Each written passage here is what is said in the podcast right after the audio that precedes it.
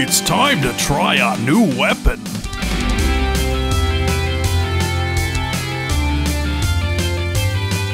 You know that guy? I, li- I like that too. That's kind of more of a deep cut, you know. Hello, everyone, and welcome to another episode of Flashback 64, the chronological Nintendo 64 podcast. I am Gooey, joined as always by my co host, McKenna. Hello. Hello, and we have some great guests for today. We uh, first we have joining us uh, principal game designer at People Can Fly Games, Jamie Smith. Hello. How's it going, Jamie? Yeah, very good. Thanks. Yeah, it's evening in the UK, but it's nice to meet everybody. I'm a big fan of the podcast, so I'm happy to chat. Thank you. Thanks.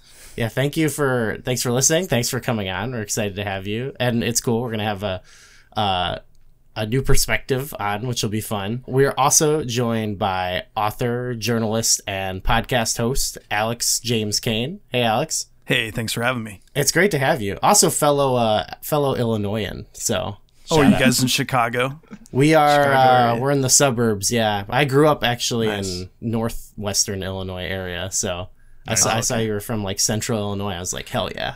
Yeah. like 45 minutes from Peoria, that kind of area out west. So, Okay, yeah, that's not too. I'm like, yeah, not too far. So cool. Yeah, it's good. It's good to.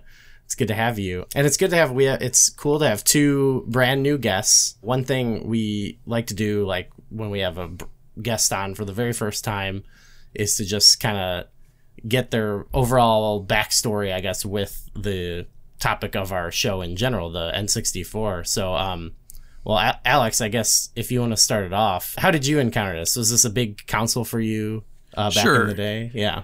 yeah, so I sort of grew up with like Super Mario Brothers 3 on the NES, which was sort of in the living room and it was sort of my dad's thing, you know. And then the, one day we sort of went to Kmart and got the 64 and that was the first console that was ever hooked up in my bedroom. Um, Star Fox 64 was the first game I ever got as a gift uh, in Christmas of 97. So it was the first video game I ever felt like I owned it. It was mine, was Star Fox 64.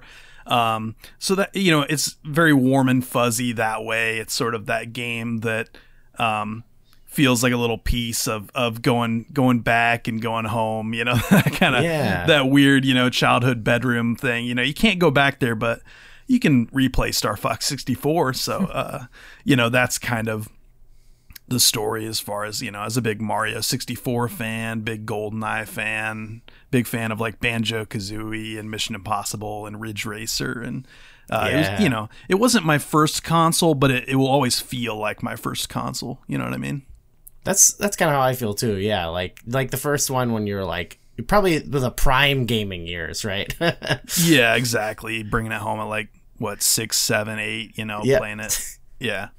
same, same. Okay, that's cool. Uh, so J- Jamie, I'm ex- I'm excited to talk to you as well because you're I think you're our first uh our first UK guest. Were you you were living in the UK at the time the N64 was released? Yeah, that's it. I, I was just growing up, so I think when the N64 came out, obviously at that time they had different release schedules in Japan and the US and England and so on. Um, I didn't get one on release, and the story with me is is that uh, I did have a Game Boy before Nintendo S64. so that was the only Nintendo device I had. But I jumped straight from kind of the 8-bit era to the 64 kind of bit era. I didn't have a PlayStation, I didn't have a Mega Drive, you know, Genesis and things like that. I just jumped straight over. Same, yeah. Uh, yeah, and uh, so so for me, I remember I went to school one day. This was maybe I was in primary school, you know, the early third grade or something that you might have in the states. Um, I was seven, eight, nine year old. My parents came to pick me up after school, and they had a giant box, and inside that box, obviously, was the N64. But that was a, a shared presence that we, me and my sister, both had, because we had a a, a, a kid's kind of bank account, and we saved up our little pennies and pocket money and we put that money together. So we owned the n64 50-50 and then my parents kind of paid the other half that we couldn't afford. Uh, so uh, yeah i got an n64 with my first ever game and one of my favorites which is diddy kong racing.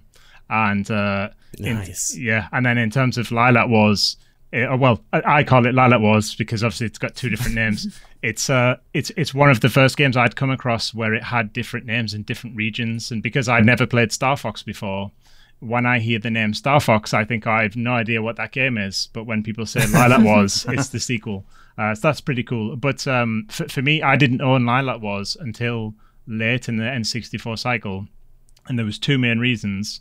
One is that it was a very difficult game to get a hold of in the UK, and the second one was if you could get a hold of it, you had to buy it with the Rumble pack, which meant it was an extra twenty pounds, you know, Oh. an extra thirty bucks or forty five bucks or something like that. And uh, yes, I ended up getting it in, as part of the platinum kind of collection towards the end of its time, where they had the new uh, rare kind of box releases, and uh, I ended up selling my whole collection. And all of those platinum releases are highly sought after, so that was a big regret. Oh. Yeah, so that was I hate that feeling. Yeah, like when when you're younger, it's like you don't you don't care about the holding on to them as much, and then now now I I'm like I could never get rid of anything, but I still feel Yeah. the sting of like all the games I you know I'm I'm rebuying games now for the show that I used to own, and now I'm like this game is forty bucks. Like, do I really? oh, I wish I had it still. You know. Yeah. That's that's cool. Yeah, Lylat Wars. We we we have that included in our description, so we're we're we're gonna hmm. Totally leave you out there. yeah, yeah, yeah. That's cool. That's interesting too. You brought up the different uh time period or like different release dates. Like it wasn't all uniform as much as it is now. Uh, and I think you had that. You had brought that up. I think actually, like we've been covering the games chronologically on the show, but actually at, at the time we're like in on our like American release timeline, I don't think Lylat Wars has I don't think it comes out till when was it? It was like uh Says? October October? 4th in the PAL region. Yeah. so yeah, so it's it's not even out yet, but you know, that's okay. We we we're not strict. We're doing some time travel. a little time travel, yeah. Yeah, yeah. This brings back memories of your dad. But uh, okay, cool. Before we actually talk about the game, let's let's actually talk about the timeline. We've we've got our uh, our patented flashback segment. Yeah, let's see what's been going on since June 26. Star Fox comes out June 30th, 1997. I, I mentioned in our last episode um, that I was I was glad to be over the uh, Puff Daddy hill, but I, I don't know what I was talking about. The the song "I'll Be Missing You" by Puff Daddy is like it's like an 11 week run at number one. So Nice. we're just kind of and then there's more Puff Daddy to come later. So there's just so much Puff Daddy. I think we mentioned these songs before, but it, this so- this time period was uh, I think dominated by the songs MMMBop, Bitch, Return of the Mack, and Look Into My Eyes by Bone Thugs-n-Harmony. Uh, so we've been we've been jamming those a lot, which are all classics. Um, for the second week in a row, the number one album is still that. I don't know. I don't know if you guys heard about this this album, Butterfly Kisses. We mentioned it on the last episode. No, but no. It's I don't it's- think so. Oh yeah, it's this. It's horrible. It's this contemporary Christian thing, and the single is the song "Butterfly Kisses," and it's about his daughter growing up and how much he loves his daughter. But it's a little weird how much he loves his daughter. And I couldn't play it for her. I tried to play it for her mom the next morning. I had to, I had to turn the chair around and face away from her. I was blubbering through the thing. She left the house. Your daughter did. Brooke no, did? my wife just left Yeah, the house. Really? Yeah. Yeah, it just made her mad. Like I don't know. It's it's. Yeah. I like I couldn't take it. I couldn't listen. I will never listen to the song again, honestly. Other top 5 albums we had at the time. Previous ones we mentioned were Spice, Spice Girls, Wu-Tang Forever is still up there. We also had I like the this is interesting uh place name albums. We had the album Everywhere by Tim McGraw and Middle of Nowhere by Hanson. Uh the number 1 movie at the time was the John Woo classic Face Off. Oh, nice. Um One of my yeah. favorites. You want to take his face? Yes. His face? Yeah, absolutely, absolutely. Followed by uh, we had Hercules, uh, the Disney animated film, and uh, Batman and Robin, which was number one, I think, in our previous episode. So. Uh, still up there. Everyone has Batmania, of course. I also forgot to mention in our last episode, uh, E3 97 happened in June, and the games. This is just like crazy. All the games they showed off. They showed off Symphony of the Night, Crash Bandicoot 2, Tomb Raider 2, Final Fantasy 7, PaRappa the Rapper, StarCraft, Daikatana, GoldenEye, Half-Life, Ocarina of Time, and Metal Gear Solid. So it's like so all the nothing of note. Nothing. yeah, just a bunch of crap. no, just like yeah, it's like crazy. It's like all the greatest games of all time. Maybe I'm saying that Yeah. because w- I was seven or whatever, but it's like yeah, they made some good games in 1997. Other notable games. Actually, I've never. I don't know if either of you have played this game, but I saw around this time Dungeon Keeper came out, which was like an a, uh, Peter Molyneux designed Yeah. this game. Is it Bullfrog or something? I forget exactly which Yeah. studio. Yeah, yeah. I, I've, I remember playing it at the time, but I, I think it's more known of recently to do with the, the mobile kind of rehash that came out. Um, Oh, there is. Okay. yeah, yeah. It seemed actually kind of interesting to me. I liked I liked some Bullfrog games uh, on the PC when I was younger, and I, I like those kind of like sim sort of games. So I don't know. I, I wrote it down because well, it was the only one that came out I think that day, but it seemed cool. So uh, okay, other big news events. Uh, June 26th, um, uh, Harry Potter was published. So that's that's not as fun to be like nostalgic about now, but um, yeah. it was notable, so I put it down. Uh, actually, none of this is very fun. Uh, the well, June 26th, the U.S. Supreme Court upholds doctor-assisted suicide bans, which I just I don't know why. I remember at that. I guess there was the Dr. Kevorkian or whatever, but I remember all the time as a kid hearing about like doctor-assisted suicides. It's not something I really hear about anymore. Like it's not a hot topic. But when I was a kid, I feel like I feel like I had to like debate it in school and stuff like that and like debate maybe not when i was seven but you know what i mean i was like i thought this was going to be a bigger issue um, i'm sure it is for a lot of people but it's not something i hear about as much anymore Yeah, the whole narrative about like people can just do what they want and bodily autonomy and stuff is very different than it was in the 90s for certain, True. especially especially in sort of like, you know, more conservative areas and stuff. So, uh, yeah, it's it's kind of it's a weird radical shift toward um, you know, people people can kind of just do what they want if they're not hurting anybody, which is a net net gain, I think, right? yeah it's not something i ever was like i am smart enough to to know about but i think you're right it was definitely it was one of those boogeymen kind of thing like anything else was in the 90s you know um, we were, we Oh. were afraid of a lot of stuff to keep us distracted from maybe the the stuff about the 90s that we were totally ignorant of at the time uh, yeah people were afraid of doom you know so yeah exactly yeah mortal Yeah, kombat yeah. It is a new day in Hong Kong. Gone are the British who ruled Hong Kong as a colony for 156 years, and in their place are the Chinese, complete with a new legislature and thousands of troops. uh, June 30th, the British lease on the territories of Hong Kong uh, expired. And so I think it was July 1st then Hong Kong uh, became independent of the UK.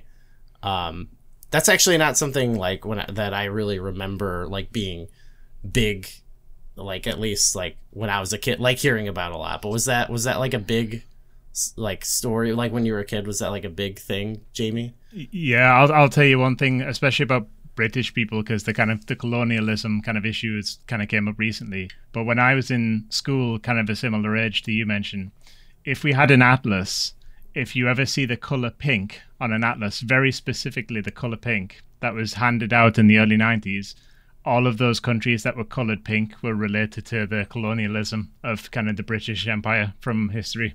Um, so it's something that we kind of grew up with in the early 90s, but slowly but surely the Commonwealth and things started to expire. Lots of company uh, countries started to get their own kind of independence back and things like that. But uh, yeah, it, it was a big thing as we were in school.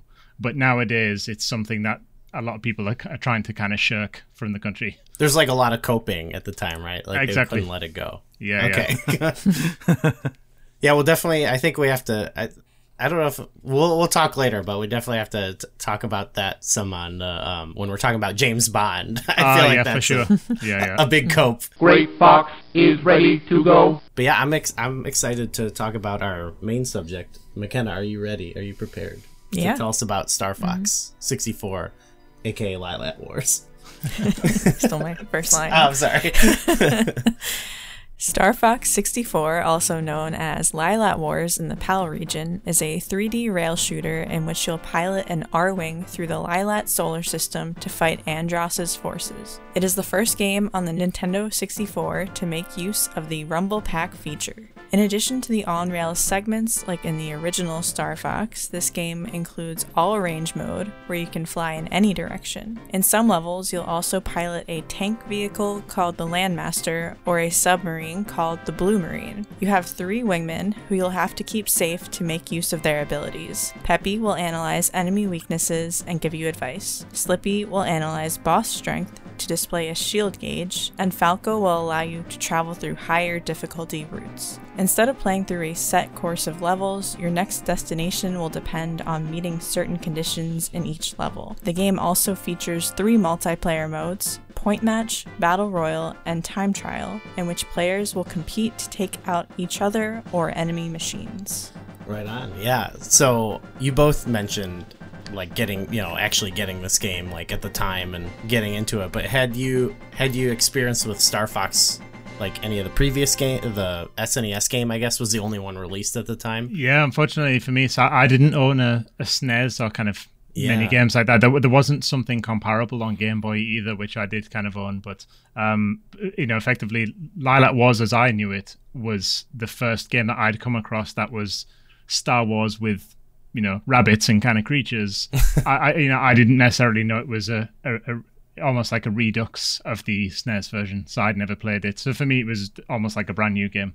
yeah i think i think they could get away with that a little bit at the time with the 3d and stuff like there was a lot of games that were like let's just do like the 3d version of it basically uh alex what about you like you said this is like coming home like was Yeah. that your entry point into the series So I had a similar kind of thing where I went from the NES to the 64 and kind of skipped that very Yeah. like mainstream. Usually like people who write about games for money, like you know, they all started with the Super NES, but I I barely played the Super NES growing up except for you know, a handful of games that I really loved like Pilotwings or like Robotrek, but uh yeah, like I, I think we played it at a friend's house, uh, sort of a couple years after Star Fox 64. So I'm a little bit familiar with it and how it's kind of like the prototype and the story is kind of, uh, you know, I think they pulled from both of those Super NES games or, or prototype, if you want to call the second one that, um,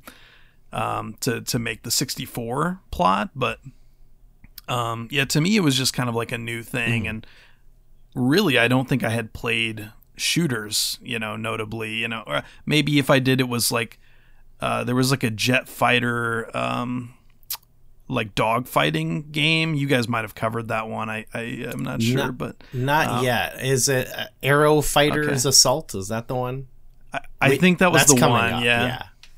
Okay. Yeah, I might have played that before Star Fox, okay. potentially. I don't know. My memory is blurry, but yeah, to me, Star Fox is kind of like my first shooter, my first science fiction game. Oh, right. Uh, Yeah. and yeah, de- definitely my first encounter with the series. It was just, I don't know if I even asked for it for Christmas. You know, it was just sort of like my main Christmas gift uh, is kind of my memory, and maybe my dad thought it looked cool. I, I couldn't really tell you. Um, it does look cool, but I- to be it- fair. So it hit, you know.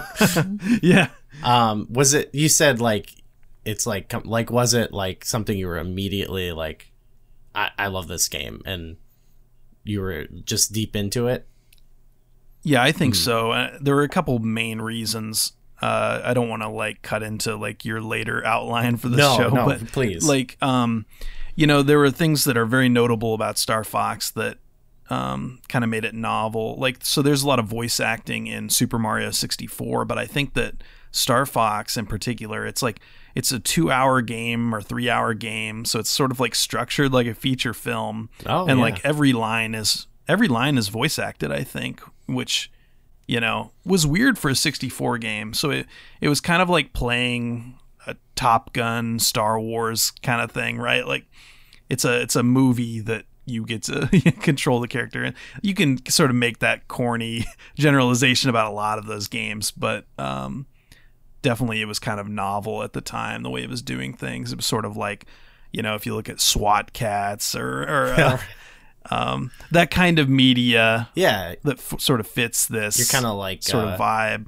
you know, uh, some like bantering with your buddies as you do cool action things in space type vibe. Yeah, yeah. The the characters feel rich because you know you don't live with them for 15 hours necessarily. It's kind of like they give you just the right amount and and I don't think there's any sort of like throwaway bad writing in Star Fox 64 that like jumps out at me. It's like it's all kind of memorable, funny, corny stuff, right? Yeah. Like, it's uh it's very good sort of cartoon dialogue. Um Yeah. that, you know, my dad could probably quote those lines. He probably hasn't played the game for 20 years and he could quote the game, you know. there are there are some lines that it's like some of the things they say it it is it's it's some classic stuff like to the point where some of it is you said corny some of it is like okay I've, like this is a line that is just from Star Wars. You know what I mean? Like they just but it's but it's also like very you know some of the writing even in Star Wars is like the very obvious thing to say you know like uh it's iconic now but you know like I got a bad feeling about this. Like that said Yeah, it's like yeah. well yeah okay like everyone says that in everything now you know? But yeah I I like I the uh, the voice acting I feel like all the characters like we mentioned this in our we we talked about the SNES game uh in a previous episode that that hasn't come out at the time of this recording but like all the characters kind of say the same thing to you but they have to like find a way to like make it you know like unique to that character which i think is pretty cool. Jamie what about you? When like you first played it was it like um, did it become one of your favorite games right away? Or was it later on down the line? Or what was your immediate Yeah, reaction to playing it? Pro- pro- probably late on, mostly because I, I bought it kind of late on. At, at the time, I was a little bit snobby with N64 games because we had uh, UK games magazines that would rate games, you know, out of 100 like they always would. But I would try to stick to the stuff that had the Nintendo seal approval and then it had a 90 rating. And Lylat Wars was one of those. But the downside was, as I said earlier, the price was extremely expensive, you know, compared to other stuff. Um, but when I first jumped into it, the, the, the main takeaway, and it still stuck with me to this day, is you choose your own route through the game. As mentioned earlier, there's some stuff, you know, there's some conditional factors as to which way you can go.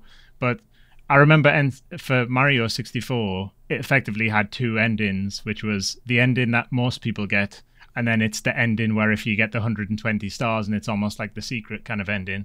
That's what I remembered from all these years from this game is there is almost this giant weird floating space creature thing at the end that most people won't see and you certainly won't see it on your first time playing through the game so that for me was always the desire to come back to it not necessarily because it was a great game but because there was something that was hidden that i was looking to always find and it's right at the end of the game and they, they like they do tease you with it too. I mean, you you Yeah. pulled up the manual and it even mhm. tells you like how to get every route too, which I thought was mm-hmm. interesting. But that's cool to me. Like they're like laying the challenge in front of you. You know, I guess now they would put it like in the menu on the game, like, hey, beat this and you can open this level. But making it slightly secretive was kind of cool too. I think. And there's a handful of them, right? There's different routes that you can kind of. There's more than one pivot point, right? It's not just go left or right. It's like Yep. you have to get mission accomplished at like a variety of of uh, like pivotal endings. I think I I couldn't figure out quite what they were because I was just sort of playing on autopilot, sort of like muscle memory, and uh, and just sort of happened to get accomplished every time. I kept expecting to like fail one and then have to sort of bring it back and find like okay how do i get back on the uh, the hard path and i guess i got really lucky um this this most recent playthrough but yeah i think there's like a bunch of different paths you can ultimately take it's not just two right Yeah, there's so, and then there's some where you can kind of bounce in and out of, you know, like oh, you could go down to the easier route if you fail this or you don't do this. So there's kind of like yeah three, and they sort of can vary even on those branches, which I think is pretty cool. Like we talked about in the SNES game, it has a cool way of handling difficulty as well, where it's like you pick a route and then it can be a totally different game. Uh, and here it's like, especially if you're not looking up where what you need to do, like you could just be playing it and experience the game one way and then play it again and experience it a different way just by either doing better or worse. And I sort of like how it is a bit more like it's like open, but like you don't necessarily know how. And I like that. It like sort of like like you mentioned, Jamie. It sort of like encourages you to like try it again, play it again. It's still like like the original game, it's kind of like it has its arcade like roots there still. Yeah. It's like the most cinematic arcade game you could play. Well, not really, but it's it's approaching that. what was what was your McKenna? Your like like I guess your is this your first Star Fox? I think that you've ever played. Like the I guess the two we've three we've played. Yeah, just just in the past two months has been my first Star Fox. you weren't really that familiar with Star Fox. Okay. No, mostly from uh, Smash. Smash. that's a lot of people like of a certain age. Like actually, that's that was my kind of like I pl- I played it and stuff as a, as a kid, but like it wasn't a game I owned, and it it wasn't one I got deeply into. And so I think for me, my main like interaction with the Star Fox franchise was playing as the characters in Smash, who I didn't even really like to play as as much either. So I, you know, I always thought Star Fox was cool just as a, you know, uh, you mentioned like it was like a sci-fi game, like it was just a cool sci-fi game to play as a kid, you know, where I didn't experience that as much like as an like Nintendo N64 like they didn't have Metroid, you know, so there wasn't a lot of that. Yeah. it's one of those weird properties that like Nintendo uses it in their branding really heavily in Smash or mm-hmm. like when you're choosing your avatar on Switch Online or whatever for your profile. But then they only put out a game for it once every, you know, what's it been since like 2015 ish since Yeah, they did the Wii. U game and yeah. yeah, so it's not like a, they pump these things out like Animal Crossing or Pokemon. Like it's rare that we get one, and then the last one was kind of uh, critically panned at the time because people hate motion controls. So, um, yeah, it's it's it's weird how you know you just sort of go back and, and play the old ones if you if you really love the series, I guess. Yeah, I got really excited about that that last game on the Wii U just cuz like I hadn't fully played like a Star Fox game really like other than the the bits I had played and I was like, "All right, new Star Fox game. I'm like finally ready." And I like I didn't really love it myself. I don't mind motion Yeah. controls, but I thought the like two different views thing was a little too much. So it, it kind of was a, it was just disappointing that it wasn't like what I was hoping for. You know, I was like Yeah, ready. I didn't finish it. Yeah. My brain couldn't figure it out quite, but uh, you know, it was beautiful to look at. But yeah. yeah. playing it was weird. It was weird to play. What uh, McKenna? What was your like? What was your initial reaction to like playing? Like, what did you? How did you feel about it? Uh, so I think immediately, uh, you know, you start the game and there's just there's a cutscene, like a cinematic cutscene, which we haven't been Yeah. seeing much of so far in our Nintendo 64 journey. And uh, along with the you know the voice lines, the voice acted lines that we've been talking about, uh, everything everything just has like a level of polish a little bit above a lot of the other games we've played. Like Yeah. it feels like it has that like Nintendo polish, like along with uh, Super Mario 64. Yeah, which you don't you don't expect that one to be as like cinematic necessarily. Right. So yeah, this has that feeling, and it's also like, yeah, it like the, a lot of other games have felt like that we've played in the timeline so far have been like like arcade ports that mm-hmm. or like ports of a game that was maybe better on another console. I'm sure there's a lot of that on N64, but like yeah, like getting to this one, it was like this is this is kind of like what a game that feels like it's made for the system and it like really like it shows off what's great about N64. and uh, the the Koji Kondo music as well. The music I think stuck that that the music kicked in, and I was like, oh, this is like Ocarina of Time style music. Yeah, it has like the same like kind of sound. A lot as- of like the uh, cadences. yeah, yeah. It's it, it's like if you didn't know, you would you could think it was a Zelda soundtrack for sure.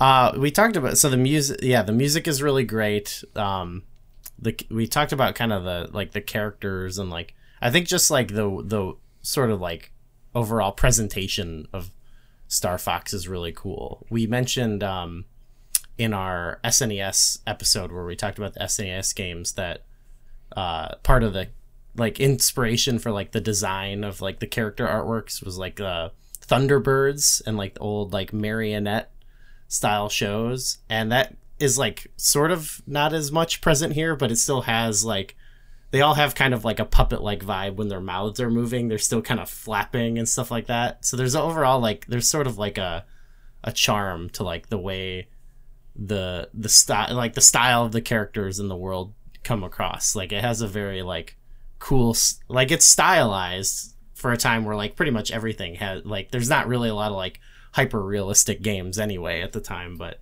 I don't know. It's got like a very cool vibe. I think. When you said about creatures as well, it reminds me of the uh, the guy in Star Wars. You know, the fish guy, and he's kind of like, "It's a trap," and it's it's when you when you see him say that, his whole face stays completely still except for his mouth. Yes, and I think that's that, that that's how it felt like with some of the characters in this. Is they their expressions are either completely still, their heads tilt to the side, or their mouths just kind of flap up open. Yeah. I think they even say that line in the game, right? They do say Yeah. it's a Yeah. trap.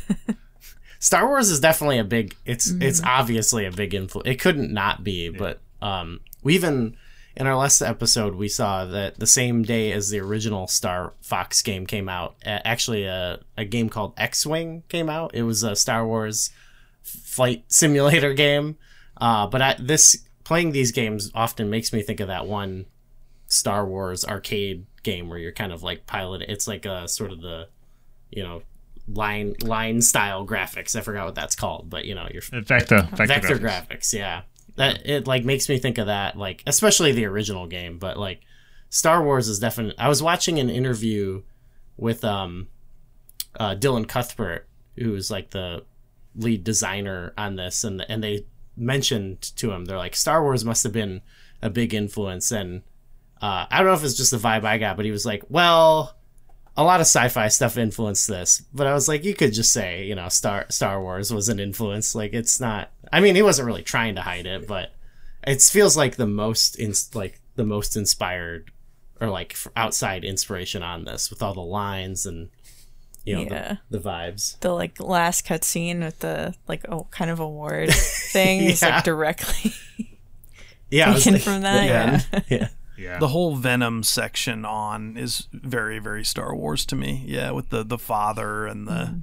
kind of go descent into the unconscious and this sort of weird underworld and you know this sort of cyborg element to the bad guy and and yeah, definitely just that idea of the your vanished father is you know is he dead? Is he alive? And and just kind of confronting all that stuff that's it's very like luke skywalker Yes. in the cave in empire strikes back. You know it's that very same thing of like oh we got to go to this scary place you know venom and that's where my dad died and you know th- all that kind of uh like jungian psychology that they're playing with Yeah, there's all those like there's the you know they're they have those almost they remind me of Star Wars. Instead of like saying use the force, they're like, you know, believe in yourself or whatever. yeah, Yeah. exactly Your father helped me like that.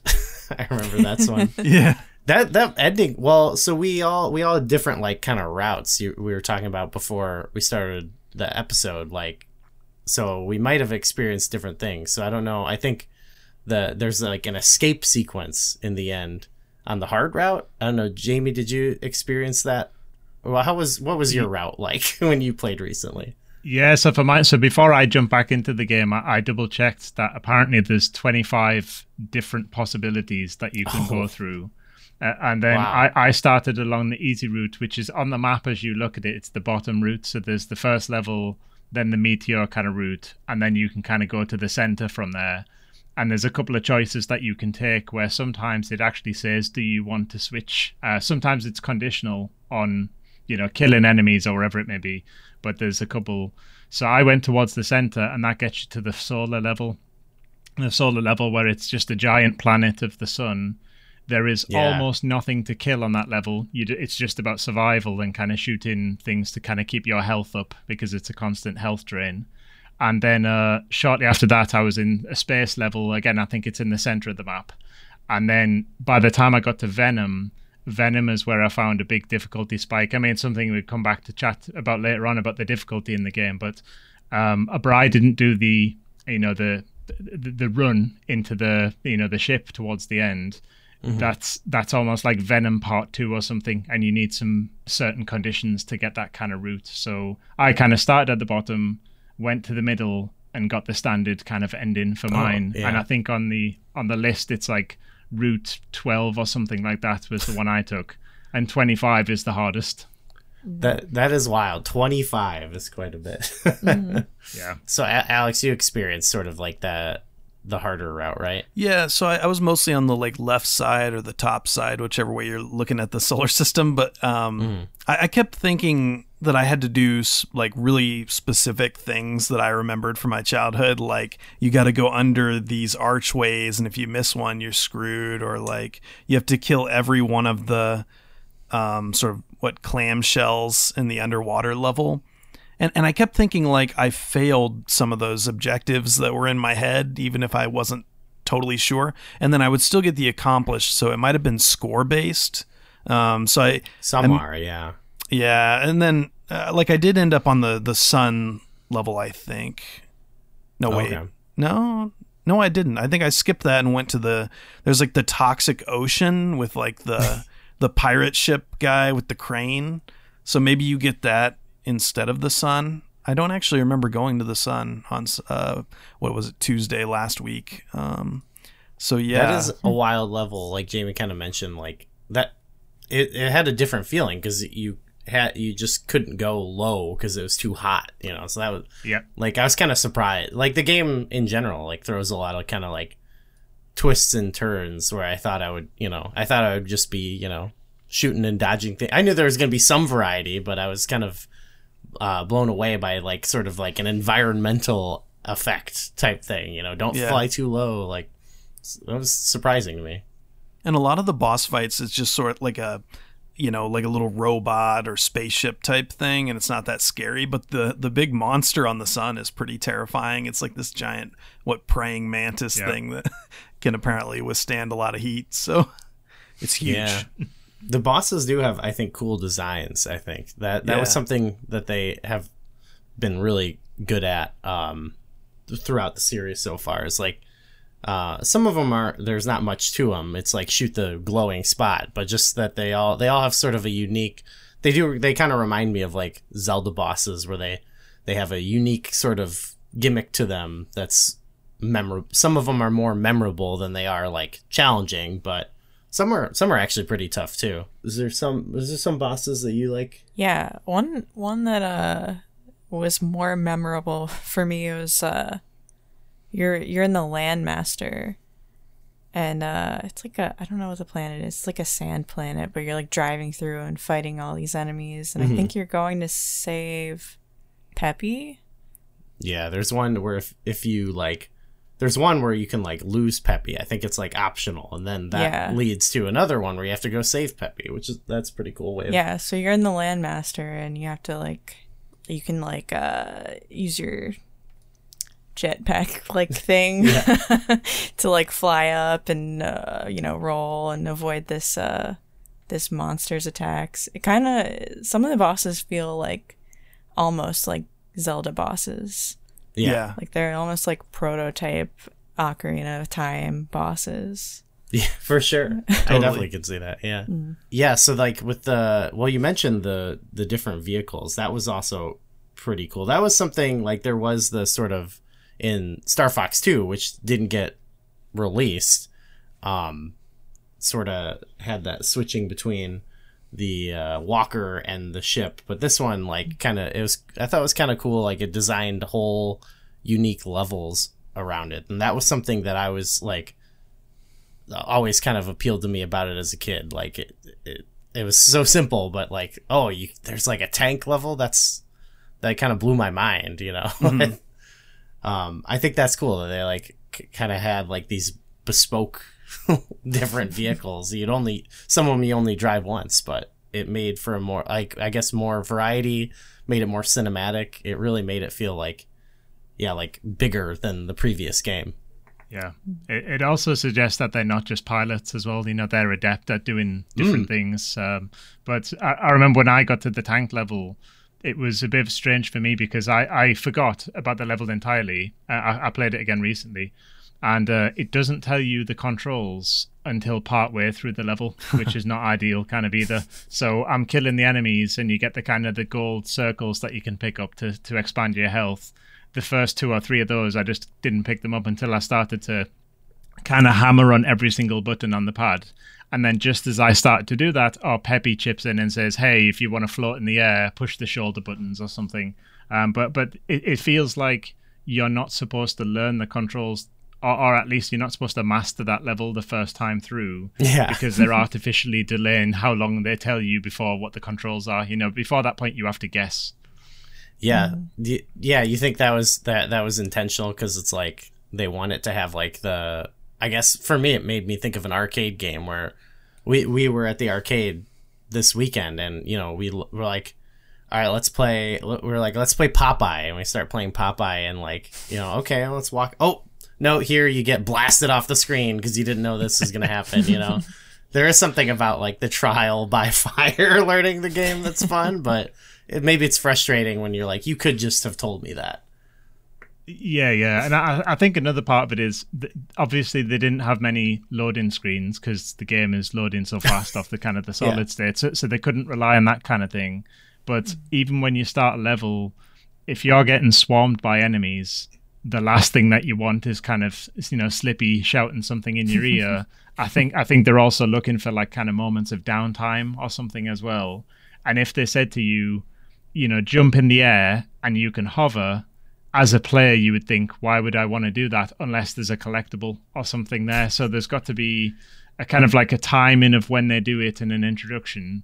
Uh, but but for me personally, I just had to play with the controls find out how it works. Then I got told after the fact, and it was at that point I wished I could just restart the level because now I know the controls. And you know, like like you mentioned earlier, if you miss a bridge or you miss a pickup, you could you could blame Peppy for that as opposed to yeah, you know, the, the player. it's fun to blame the the characters a little bit. Um, yeah, yeah, exactly. They sure blame you for. They do. yeah.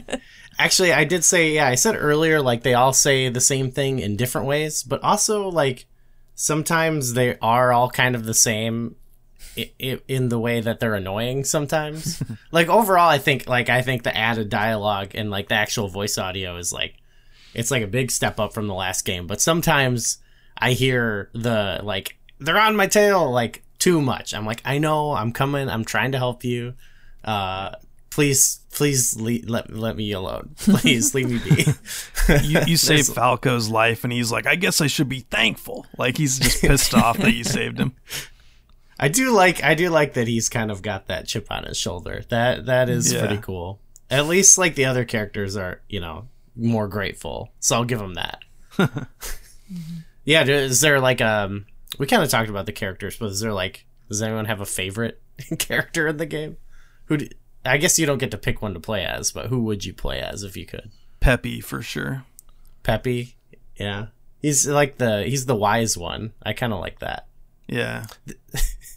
they do a good job. I actually think they do a good job with like kind of the you know, they they all are kind of like have the they're all sort of based in these much like the dialogue based in like kind of these archetypes so like these trope kind of elements, but like I think they do a good job of like having each of the characters sort of embody the thing they're tr- from like movies or whatever that they're trying mm-hmm. to convey. And I think like yeah, Peppy is kind of the uh the Obi Wan Kenobi, yeah, something yeah, totally. really works. Uh, I mean, uh, S- Slippy's Jar Jar.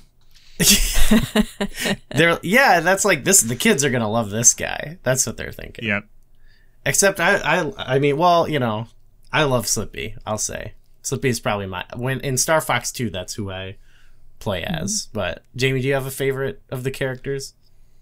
Yeah, in, in some ways, I, I, do like Slippy in the sense that he has lots of kind of funny lines more than anything else. Um, I think there's one of them I jotted down, not not the line itself, but the the, the notion of it. There's one moment where you're, you're flying on the kind of the solar planet uh-huh. and it says oh please keep up with me you know um, our, our ships are really good at kind of manifesting heat so that they won't burn and things. And then literally 30 seconds later slippy says uh, it's too hot in here. So there's always like loads of contradictions uh, you know with slippy. But, but if i could choose i probably would choose slippy more so because i think they'd have kind of funny voice lines that you would hear more often but from the character's perspective, not having Oh. them shouted at you. Because e- even that when you mentioned with Falco and you, you know he saved his life, and he seems to kind of throw it back in your face. I would prefer that I was Falco shouting that out to somebody else as opposed to sh- somebody shouting out at me. And it's the same thing with Slippy. I don't want Slippy to say the annoying lines to me. I want I it to to be shout, annoying. project it, Pro- yeah, project it outwards. Yeah. I think a lot of people as kids probably wish they were like Falco, being like the cool, snarky one, right? Iceman. Mm. Yeah, Iceman, Yep, yeah. Yep. Yeah. There's yeah, again, another classic archetype that they're getting across there. Did you have a favorite? Revali. Revali, yeah, Revali in in the new Zelda games definitely. People, I mean, that's the obvious comparison. People, I guess you know what I, what I wish is that they had brought the two characters from Star Fox 2. yeah. What the hell The two they just they just dropped them. That that seems silly. that was the weirdest thing is that they well and then they they did have they did introduce a new girl character in this one but that was was annoying all her lines were just about how she's a girl that's like the wor- that was the worst writing i think where everyone's just like look out i'm a girl and that's all anyone had to say about her It felt like she was a love 90s interest from. Yeah. yeah it's like oh she's cool and badass it, it was like very lola bunny though where it's like but she's she's also like a, a hot fox you know I got the vibe that she was like Falco's like ex or something, and he's like annoyed and embarrassed that she's showing up. Uh, I don't know. I don't know if that's just something I've assumed from years of playing it, but not really looking too deep into like the anime or any of that stuff. But Oh yeah, the anime. There's there was also I think it was for the SNES. There was like a comic that they ran Yeah. on Nintendo Power. I meant Yep. I wanted to read that and I never got around to it, but uh, that does kind of bring to mind like I do. I guess we already talked about the characters, but sort of I just love kind of the implications of of the re- reality of this and like.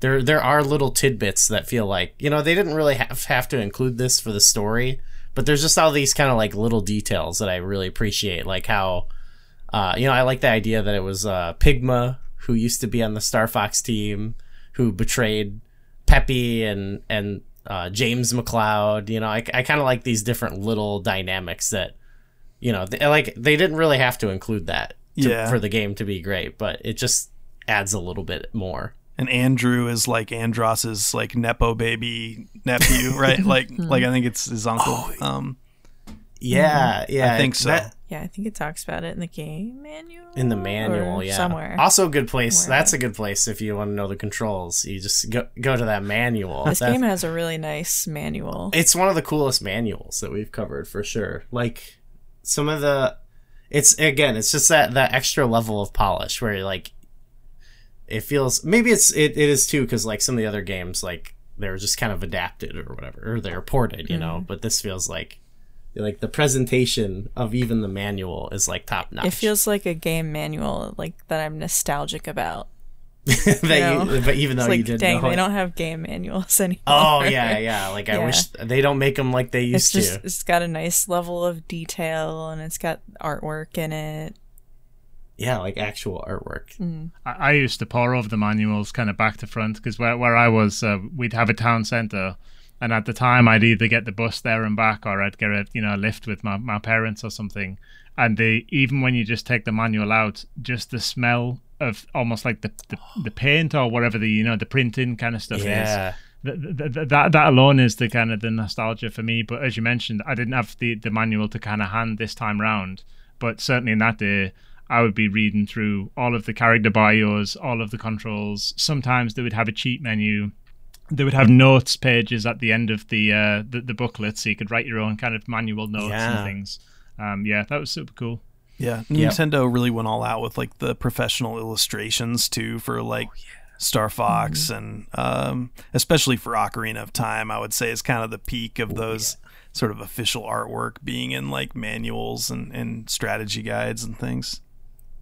It starts to get less interesting after this era, in my opinion, too, like with the art, because it's like, I mean, some people don't just do this, but a lot, it just became like just pictures of the models, of the, the character models or whatever, where like, Yeah, in up until now, there's some like abstraction to it that like, I, I actually think adds to the vibe of the game itself, where it's like you're playing it and then you're like imagining the art style that you're seeing, and it just feels like I don't know. It feels like you're like looking in on like a different world, but you can you don't see it exactly the way like you're supposed to. I don't even know how to describe that feeling, but A hundred there- percent. there's some mystery to it, you know. Yeah, if there's good illustrations like accompanying the game in some way or some other kind of multimedia aspect, it it gives the sense of like a world that exists as opposed to, you know, here I am uh, and the fairy is waking me up and I'm supposed to go talk to this tree or, or whatever. You know, it's like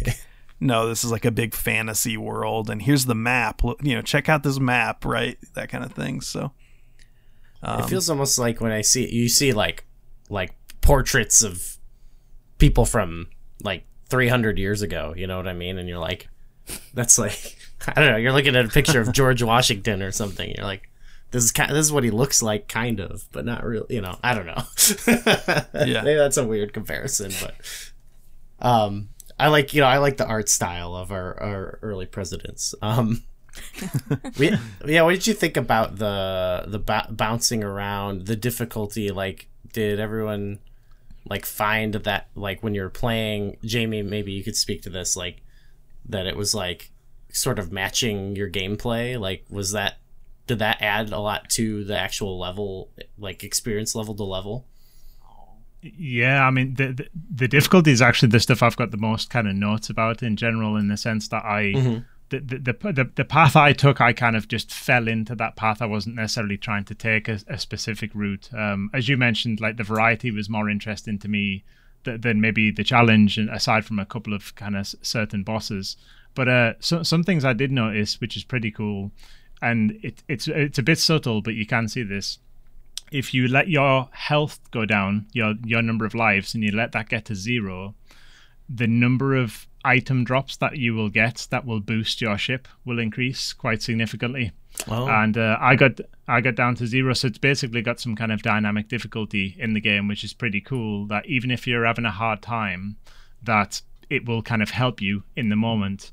But the persistence of some things in the game can make life very, very punishing. So you'll collect items that will give you extra health, but then you go to the next level, your health resets. Yeah, But if you if you accidentally shoot Falco, uh, he is out for the next mission. So there is some stuff that persists across levels. There is some stuff that does not persist, and I think the it, because of that inconsistency of rules, you can screw yourself over. And uh, I think one of the reasons I got stuck on the Venom level was because I had a really powerful weapon, and I I can't quite remember if your weapon does persist or not. But when you start Venom, if you fail it, you go back to the default gun, the, the default kind of firing lasers, and that makes it extremely difficult. It's a bit like you said earlier with old arcade games, like you know Bango Eye or Darius or something. You get these ships that have 600 guns on them. You know, it's like Rocket Raccoon. And then when you die, you go back to just using the pea shooter, you know, the spud gun or something.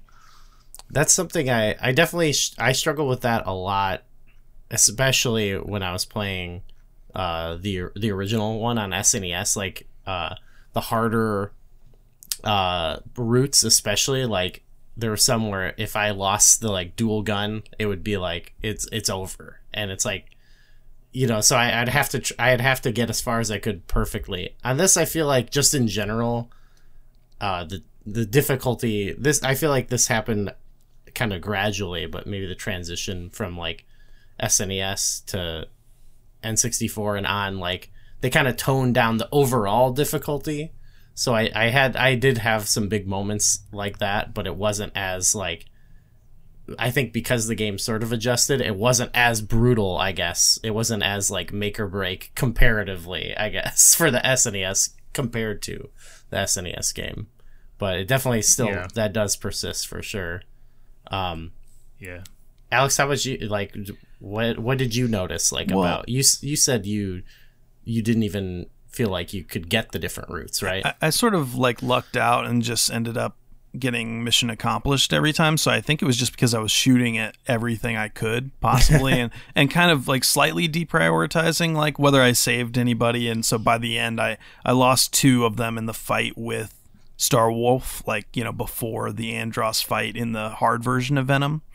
Um, yeah, so in the hard mode version of Venom, instead of having like the first half of the level, you just fight Star Wolf come back and like they might have like cyborg attachments and they have like upgraded ships that are really hard to catch up with. So like Yeah. your your sort of dog fighting flight skills are really put to the test, I guess you could say. And um yeah, so I ended up losing like Falco and Slippy or you know two of them there. Um but I, I just like the way that they treat it as like Mario style power ups, I guess. Where yeah, if you have those like twin blue lasers, like you feel so badass, and then you get Yeah. your wing clipped off, and it's like, oh, I'm like really weak now. So it's sort of like going from what Fire Flower Mario to uh, you know small Mario who's Little one guy, hit from death. You know that kind of feeling of uh, being really punished, um, but also you know the baseline difficulty is is not as terrible as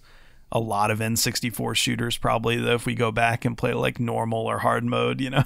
I think GoldenEye revisiting GoldenEye was like a fun kind of uh benchmark for that. The N64 difficulty like how uh, it has kind of the Elden Ring approach to like we trust you to just sort of figure stuff out in a way that modern games don't, but at the same time, it fluctuates wildly from like easy to difficult depending on the mission and yeah, just that sense of variety. Yeah. Like, um, like Goldeneye has the timed like the whole place is going to explode if you don't do this in three minutes kind of mission and and star fox has that with like the missiles that are coming at the great fox and so you have to stop these like nuclear warheads in space or or else like you know in 60 seconds Yeah. everybody dies that kind of thing so um i always find that to feel more difficult than a lot of the other sort of uh dodging and weaving kind of uh, sections but that that aspect of the the difficulty where it's like um you have to do it in a specific time or like there there's a couple levels where it's like oh you have to like fly through all these rings or something like that to to Yeah. progress like that that kind of I did find like tricky and it was eh, that was actually kind of frustrating if I messed it up because I'm like well I don't want to do I want to burn a life and try again? You know that that did make it a little frustrating. For you the like what was was there I know you had some trouble with some of the difficulty right? Yeah, um, well, I think it helped that like we played through the game together, so. We did know, yeah. We played it a couple different ways. Yeah, Well, that's we first played it like on N64, Mm-hmm. just on on our reg, on our real life N64, and that was fun. That's like one of the best ways we can play. Certain games lend themselves better to that. Like some games are like, yeah, it's probably just better if we play co-op or we play on our own. But this was one that was like fun to pass back and forth, especially if one mm-hmm. section is giving you trouble and mm-hmm. you know so the other person can try it because sometimes someone just tries something you didn't think that's that's one mm-hmm. thing with the difficulty is there's certain like uh enemies that i'm like f- where it's like i can't tell if i'm doing the right thing to kill them. And i'm trying Oh, different definitely. things and i'm not sure. Uh so that gave me a lot of trouble. Um but then one thing i would say is that this game i played it over and over on christmas break just on switch handheld and i played it over and over and over. Um and once you know once i did know those little tricks on certain enemies like i was pretty regularly just like blasting through the like even the hard mode um and there was just stuff that i thought i would never beat and then i would learn like something silly that i didn't know and i was like oh okay i'll just try this you know? Like i didn't notice something something was working and then oh okay it's actually simpler than i thought it was. It's a, it's a weird one because it's almost like a mix of different things. You've got the you know the precision shooting kind of element, the the pattern recognition. You know you've got to remember this type of enemy goes this route. If you play a certain level oh, I need to be on the left hand side because that's where the first group of enemies are going to spawn, and then I need to go in the top corner because the laser's going to hit me or something. Yeah. But um, but but another thing I was testing earlier as well is um, I'm not 100, percent but on old arcade games like Robotron and things, if you have a spaceship, only a tiny circle right in the center of the spaceship will actually take the damage. So it's very generous on the player. It's not the spaceship that takes the damage; it's it's the tiny little cockpit or something. Mm-hmm. But I think in this, not only does the spaceship take damage, but if a missile is fired towards you, I'm pretty sure if the if the missile hits the camera or the camera line where the camera is, you take damage off that. And that's why with some things you, you can't actually avoid them. You have to physically shoot them. And even if you try move out the way, the ship move out the way, they will still hurt you, even though you physically don't see it make contact. Oh, that's tough. Okay. Yeah, Wow. I'm pretty sure. Yeah, I'm pretty sure it does that. Yeah, It's there's a big beam that shoots out of that sort of satellite thing near the end of the Yeah. game too, and I think that has that same effect where it's the camera or the Arwing. That does sound right. Yeah, the, yeah. Some of those, it's like I'm just constantly barrel rolling, hoping to survive Yeah. through certain Get the sections. iframes. Yeah. Yeah, it, it worked honestly in a lot of a lot of sections, but there's some where it's it's funny though because then there's some where I'm like I'm doing that and it's not working and I'm like hold on maybe if I let's just slow down and pay attention to this level and then I end up not having like that hard of a time. You know, I get so like certain games I guess require you to kind of like change up your uh your strategy, you know, and I'm, Yeah. I, I get stuck in one where I'm like, I, I guess it worked more in like the SNES Star Fox, uh, where it was like I just always needed to be barrel rolling to survive, and it like kind of stuck with me a little bit going into this one. Yeah, I Yeah. think uh, I mentioned in our SNES uh, or Star Fox Star Fox 2 episode that I think I was having a hard time because I'm not used. I I play a lot of games where you're either attacking or dodging, not doing both at the same time. Yeah, we mentioned like I think um, that kind of carried through to this, where I'm like, all right, I have to think about both of these things. I'm, not, I'm not like using a shield and then waiting. I'm I, Ocarina of Time is a good example time, of that, yeah. where you're just like, all right, attack my shield. Okay, now I'll hit you. You Mm-hmm. know, like yeah, it's definitely it's it's a little bit more uh, fast paced in that regard. Mm-hmm. I struggle with the N64 gamepad back in the day too, right? Because it's the way you sort of are supposed to hold it for like the majority of games. It's like asymmetrical in your hands, and and like so the control schemes are kind of built around this divisive, flawed thing, you know. But uh, kind of like the Wii U, uh, even though those are like two of my favorite consoles, you know, they're sort of uh, unique and they make you your brain hurt sometimes. But uh, like for this, I played on a on an Xbox One controller, so I cheated, and that's how I managed to get to the no. Cheater. But uh, you know, like playing it on a Switch is probably different than the the 64 gamepad. I imagine if I Yeah, it's, It's actually it's worse because worse. they're only it's a it's a minor thing, but um because they have they have like L and R mapped as the same button. Oh Well, yeah, in Star Fox, you actually use, are you're using R and Z. So Yeah. when you're playing it on the Switch, it maps it to where one is like the back trigger and one is the bumper, and and then What? yeah, it's like because it's just this copy and pasting the same.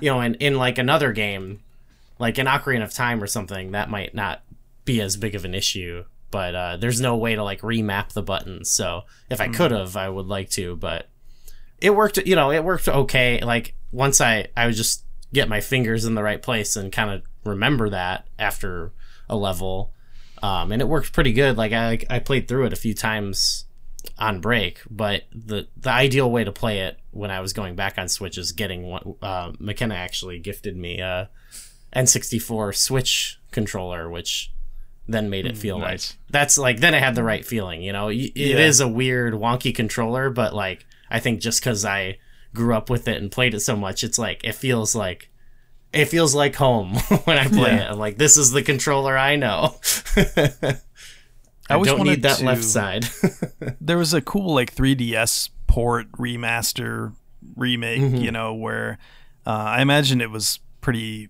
unique to play it on that with those those thumbsticks um, the way they felt but it they gave it like a quite a facelift, right? Did you guys ever try that? No, I wanted to. That was one thing I I kind of wanted to um, grab a copy. Maybe we still will eventually because you know I'm I'm a big uh, Zelda fan, and I and it seems like they kind of gave it a similar facelift to Exactly. Ocarina of Time, which was a great remake. So I don't know. Maybe down the pipe sometime we'll we'll probably like do a bonus episode on it or something. But we just didn't have. Well, I just didn't have it, and I, Yeah, I was I like, well, I'm, I could order it, but then you know what I mean. I, I I wanted to give it its due if we're gonna talk about it. I just didn't want to like jam it in there, you know. Yeah. But yeah, we definitely have to tr- try that one out for sure. Um, Jamie, you said you had a lot of notes on the difficulty. Was there anything else that you? I want to make sure we cover all your difficulty um, issues or yeah, se- se- thoughts. se- se- setbacks. Yeah, that's cool. Um, and another thing more, more to do with the camera because I, I don't actually see this in many games, like even till today. It's not so much a difficulty thing, but it can be a little off-putting to people. So if you, I think the ship starts on the left-hand side of the screen, and if you move it to the right, the camera will compensate for that and it will remain on the right hand side of the screen. And there's a lot of modern games now where you can effectively switch shoulder, like in Rogue Company or something, so you mm. can see around corners. But but this does it dynamically and it can throw some people off depending on what side of the screen you're on. You know, think of it like in a in an FPS, the character in an, in a first person shooter, in even in GoldenEye, is always right handed. The gun is always on the right hand side of the screen. It's never on the left hand side of the screen. Star Fox is one of the first games I played where it allows the ship to go from one side to the other dynamically. And mm-hmm. the only other game I've seen do that recently is Horizon Zero Dawn on PlayStation, which is if you move the character far enough, the camera will just kind of catch up. The, but just back to difficulty, with some people, you could get stuck with that giant laser beam on your screen with the ship in the bottom right hand corner, which makes it feel like a mirror of what you've been doing for the entire game. Um, and it's a seamless kind of blend into that state as well.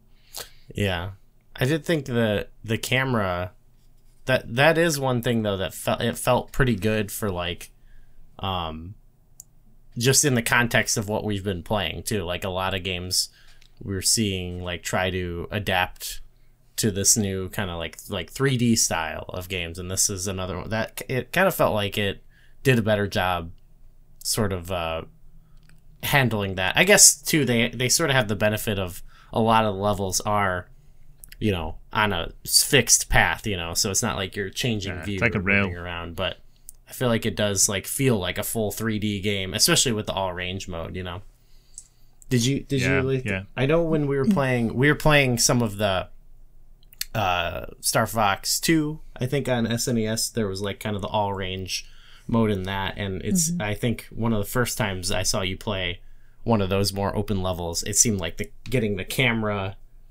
lining up with the you know sort of where you're mm. shooting. Yeah. that seemed like kind of a like a tricky thing for you to get used to. Like did you yeah. did you feel that at all in this game Um, maybe not as much. Yeah.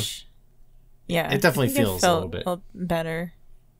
yeah Yeah. they kind of honed it a little bit more for sure and all ra- all range You know mode what? was a bit a little bit wilder in the in star fox 2 this is, it's a bit more t- toned down in this game You know what? You've just you just reminded me of the the maneuvers that they've added in this Oh, the new- game. You've the new got maneuvers yeah uh the somersault and the U-turn.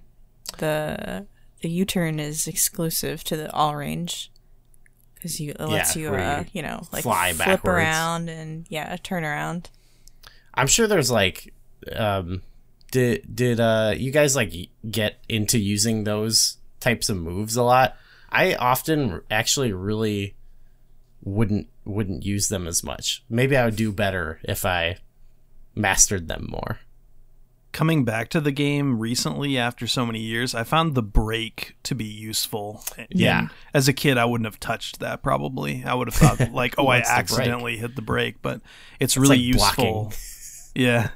I don't know. I think it's useful in like the underwater level, right? Where you can't like avoid certain stuff, so you can play with timing, I think. Um, I don't Mm-hmm. know. I definitely found myself using the brake, but otherwise maybe just the somersault when it really made sense to do it. Yeah. it forces you into the somersault as well, doesn't it? When you get to the edge of the level, that that was probably the time I did it the most. It does the U-turn because I went out of bounds, and that's the only way that you know that you went out of bounds was it triggers that animation. Yeah.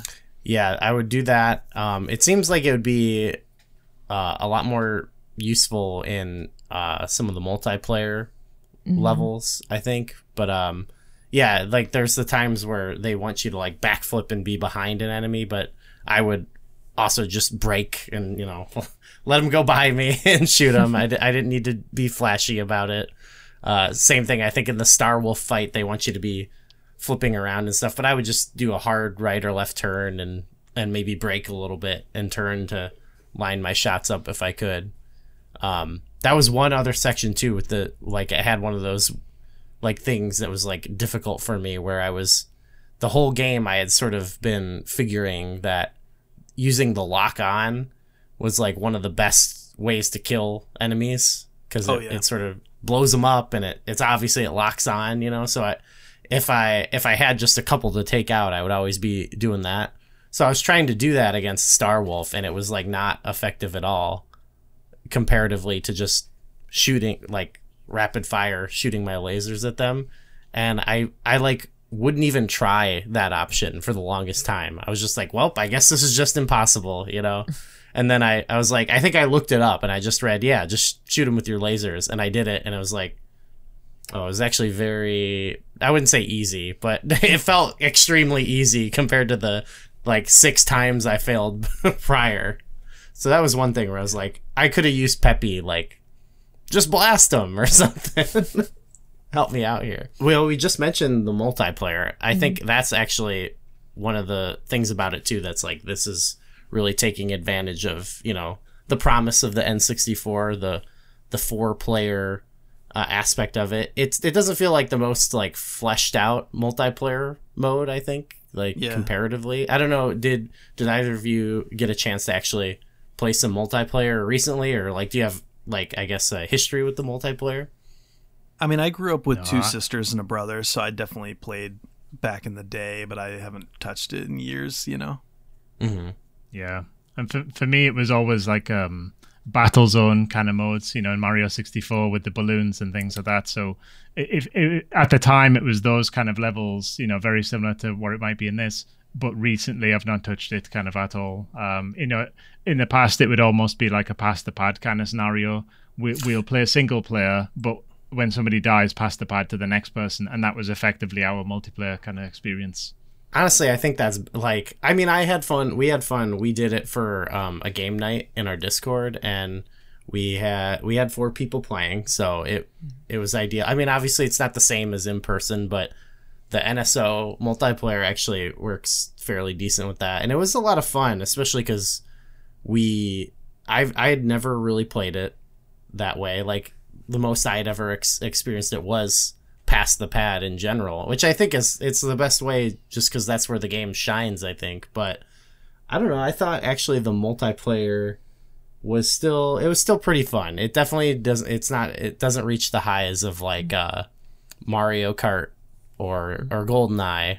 But uh, I don't know. You had you had fun playing, right? Yeah, it was, it was pretty fun. Uh, that's that's where I was really using a lot of the a lot of the maneuvers we were just Oh, yeah. talking about, and uh, yeah, it was fun to just fly around and shoot at shoot at people.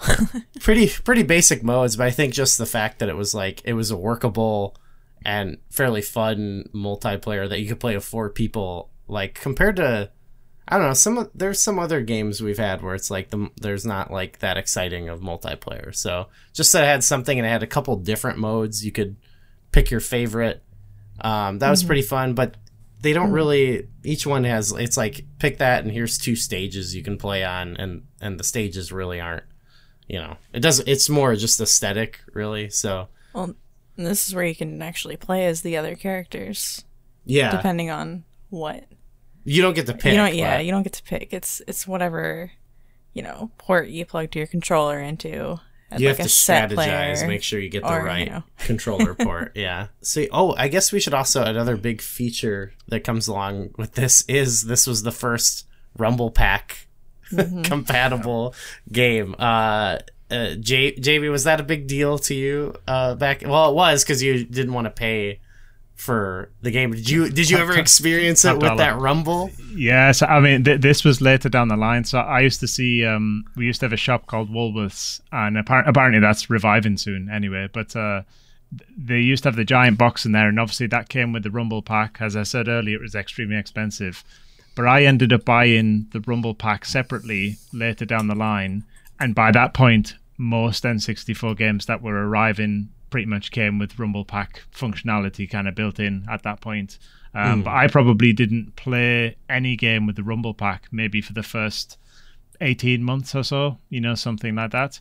But then coming back to this, you know, even with just the simple kind of boost charge, you know, the the, the, the firing up the, you know, the flares of the, the ship and things, that was pretty cool. But at the time, it, it was just something that you plugged into the controller and it was always annoying to me that you'd have to switch it out for a memory pack if the game didn't save the save data to the, to the you know the cartridge. Mm-hmm. So that was my memory of the rumble pack more so than how it felt. You know just this this annoying attachment you had to keep swapping Yeah, I, I that's the one thing I really don't like is just having to switch all this, and some of them feel like heavier. I think this was the first game I ever had. So I played like Mario 64 for like a year or whatever it was, and then got Star Fox with the Rumble Pack. Um, I never owned a memory card. So, like, if it had to, you know, be played in one Yeah. sitting, so be it, you know, uh, which meant I would never finish it probably. But I played a lot of games that, you know, Nintendo built the save system into the cartridge or whatever. So, Yeah, um, yeah, I just kind of took the Rumble for granted, you know, on GoldenEye or whatever else like had support for it. I just kind of left it in the main Player One controller forever, and uh, yeah, I, I like the immersive. You know, if you're being shot at, you kind of feel the sense of danger in Star Fox. You know, Oh, yeah. in other games it might be like this sort of power fantasy where like when Link is charging like a, a sword attack or in GoldenEye if you're shooting, you know, you it rumbles like in a sort of positive, you know, badass way whereas in Star Fox I associate it with like oh I'm to die, I'm about to explode or whatever. yeah. We actually we're we're um going to be actually talking about some of the promotional material for this in a bonus episode uh with our with our pal Ryan, and in one of the the promotional the promotional tape for this they were talking about the rumble pack and yeah they were hyping up like yeah when you get hit you feel it. When you die you feel it. And i feel like that's such a that's not like a nintendo thing as much now to be like like we're gonna really make you notice when you lose you know? Like it feels like they would not want to reinforce that as much now. You know they would be like no it's only when you do cool stuff. Star fox is unique I, in some ways for nintendo in that some of these games are like pretty pretty tough compared to like their other franchises you know? I guess like metroid is the only other one that i think is like they really go for it with the difficulty what um what did you think with the rumble? I mean we only we only did it a little bit really because i um i don't know we'll probably do it m- more with first of all i have like a bajillion rumble packs. I told a story um on a previous episode how um after after my grandfather passed, my dad came back with a bunch of stuff of his that he's like, this is this is probably stuff that like he would want you to have, and and I have this like laundry hamper that has like four Nintendo 64s in it. I don't know what works. Like he didn't keep like they're in horrible condition. And then it had like three rumble packs and some were like off they weren't even like mad Mad Catz. I don't even know what company this is. So one thing I had to do and a bunch of memory cards. And so I was like, okay, sweet. Uh, so we were trying, we were putting batteries in different. Some are like corroded like crazy, you know. So it took me a while to get one, to find out like which one worked. And then it at first didn't work, but now now it works. So we didn't actually like play much of the game with the rumble pack because I was like fiddling with all these old um accessories. But uh I don't know. What did you What did you think? I feel like by the time I started playing games, that was just like that was just like a thing. Yeah. Like it's just like it was it was never like a new thing to video games for me. It was just a thing that I had in video games always. Um but yeah, I definitely I felt like uh the rumble is what let me know that I got hit in Star Fox. that was that was my feeling with it. Great, I'm hit again. Yeah. yeah, they did. I don't know. There was something about yeah, yeah. You you were like kind of more on the next generation of consoles where it was like uh f- like a lot started they started building them into the controllers and stuff like that. Yeah. but y there was something like yeah kind of you mentioned like charging link's sword and ocarina of time. There's something like kind of uh, magical about it almost to the point where you know in ocarina of time it's a it's an item you get you know? You you get the the stone of agony or whatever and like there was i don't know just like walking around the world and like feeling like a little shake and like what's that? You know like i don't know they found like creative now i like i kind of think it should for a lot of games not be something you notice as much but there was like an ex- extra like spice to it back then for sure. Some of the we, t- we talked about the bosses overall but uh, i kind of wanted to talk about i think that the way they how they presented like the whole game really kind of uh, all comes together at the end because there is this you know they have the final Andross boss but there there's like so many different ways. I didn't even realize there's like so many different t- like versions of that boss which was something present in the original star fox but there's like i think like three different fights that you can experience with him which i thought was like even now i think that's kind of crazy that it's like you could beat it but it's like you didn't really get the actual final boss you know or maybe you did i don't know jamie you just had like you just had like the regular face is that what you had Yeah, yeah. In my version, it was kind of like what I would consider the Wizard of Oz kind of style. It's just this giant kind of monkey kind of thing. But um, I, I hadn't checked it since. But now that you mention that, I, I might be wrong. But isn't there a version that's like not a robot, but it's almost like a skeleton kind of version or something? It's- Yeah, it's I might his brain.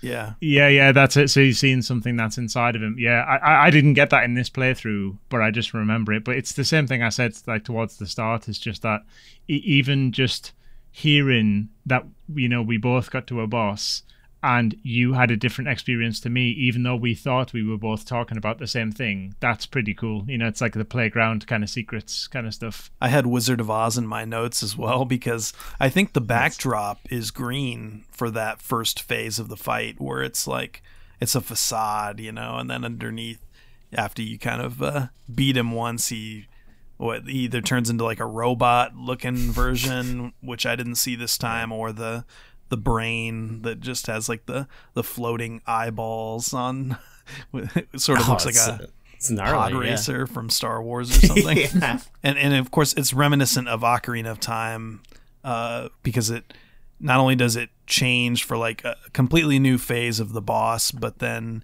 you have that like organ music like you do with uh, Ganondorf, I think. So yeah it is a very kind of signature Koji Kondo kind of uh, fight theme there after you get to at least the second phase. I think the first part it's um, more sound effects and, and ambient noise, right? Than than Yeah. music. Sort of his like distant laughter behind the curtain or whatever. uh, it's really cool. I mean, great sound effects and uh, it's the- like it's a, definitely a vibe there's there's like some motion things that happen where the hands move and it sort of does a trail delay like not motion blur but like you know what i'm talking about where it sort of echoes Oh. visually yeah it's like it's all trippy looking i don't know it just adds to that sense of what you're seeing is an illusion and you know all he is underneath is this brain basically and um yeah i don't know there's there's some fun stuff going on there do you fight him Uh, I think I just watched you fight. You watched me. Okay. I think the first time we played it, we just got the, we just got like the, you just fight his fate, and I feel like that. It's there's some tricky aspects to it, but like the, I really I think actually like, the robot phase in the higher difficulty, isn't isn't really. I don't know if that one was too much harder, but it did have. It actually had the same effect as um, Ganondorf and Ganon in Ocarina of Time, and it genuinely surprised me. Maybe because I didn't know, but like where I I was like fighting him and I'm like, whew, I you know I beat him, but then he ex- he explodes into this robot and he's he's still going. You know, it it kind of really did make it feel like oh he's he's not giving up. The the the he's here for one final you know attempt to, to kill me.